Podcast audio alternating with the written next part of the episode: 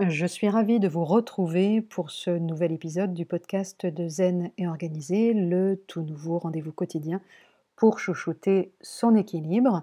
Alors aujourd'hui, nous allons parler de la voie du Kaizen qui m'est chère, qu'on appelle aussi la stratégie des petits pas, stratégie que j'ai adoptée déjà euh, il y a pas mal de temps, je vais vous en parler. Alors Déjà, de, quoi parle-t-on hein, quand on parle de la voie du Kaizen? Euh, La voie du Kaizen a été euh, utilisée par les entreprises japonaises dans les années 50 et c'est probablement l'une des stratégies les plus efficaces et assurément la plus douce pour créer du changement et atteindre un objectif. Hein. En adoptant la voie du Kaizen, donc j'appelle aussi entre autres la philosophie des petits pas, tout, je dis bien tout, effectivement, devient possible, accessible, à notre portée.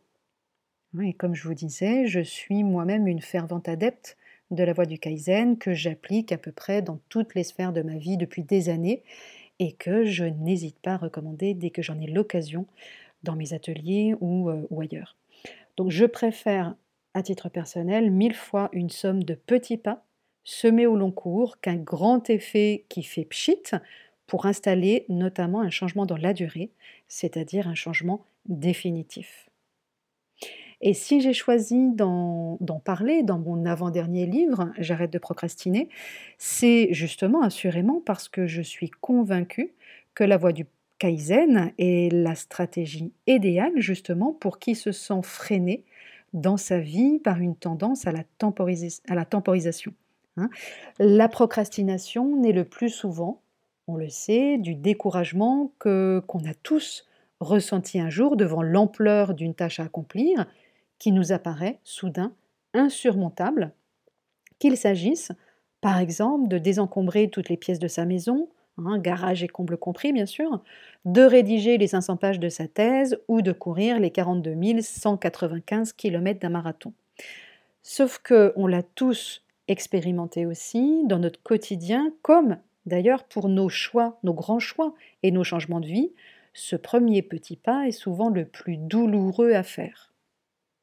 Mais une fois ce premier cap franchi, l'effort à consentir nous apparaît, de suite, moins insupportable.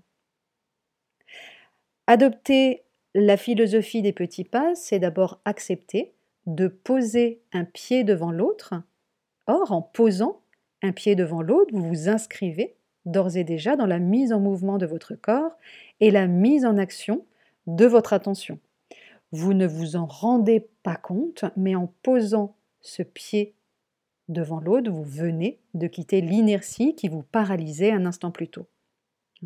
Un changement mineur, insignifiant pour certains, symbolique mais suffisamment manifeste pour d'autres, aide l'esprit à conjurer la peur qui bloque l'action. Un petit pas nous apparaît donc a priori moins angoissant. On en est persuadé, ce petit pas est à notre portée. Il ne nous fait pas peur. On peut se lancer sans avoir la crainte d'échouer.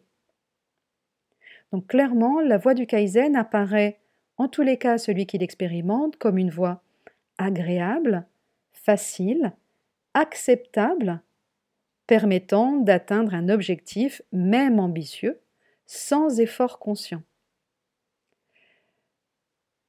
Cette approche enclenche en nous un cercle vertueux d'émotions positives, elle nous redonne confiance en notre capacité à agir, elle redore notre estime de soi, souvent malmenée par des années d'autosabotage et de tentatives avortées par exemple ou d'actes manqués. Euh, le, psychologue américain Roger Morer, dans son best-seller mondial Un petit pas peut changer votre vie, qui est paru il y a quelques années en fait en, livre de poche, a lui identifié au fil de sa pratique six stratégies qui peuvent favoriser l'application à titre individuel de la voie du Kaizen. Donc premier point, première stratégie, poser des petites questions pour cerner le problème, dissiper la peur et stimuler la créativité, par exemple.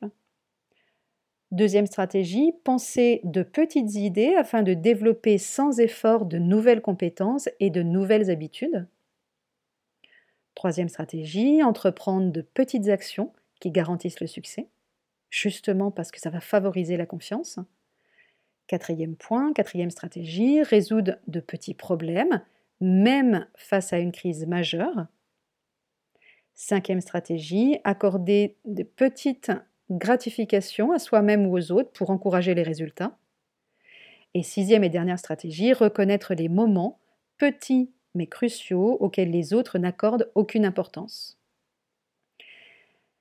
La philosophie des petits pas présente enfin l'avantage non négligeable d'élaborer de nouvelles connexions neuronales en adoptant justement la voie du Kaizen.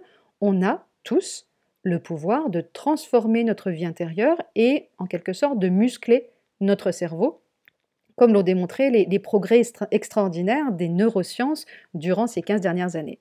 Hein, donc à première vue, on pourrait tenter de sous-estimer la puissance de chacun de ces petits pas, mais ils changeront peu à peu, petit à petit, justement, votre cerveau grâce à ce que l'on appelle aujourd'hui, et on y reviendra, la neuroplasticité, c'est-à-dire la capacité du cerveau à se modifier au fil des expériences.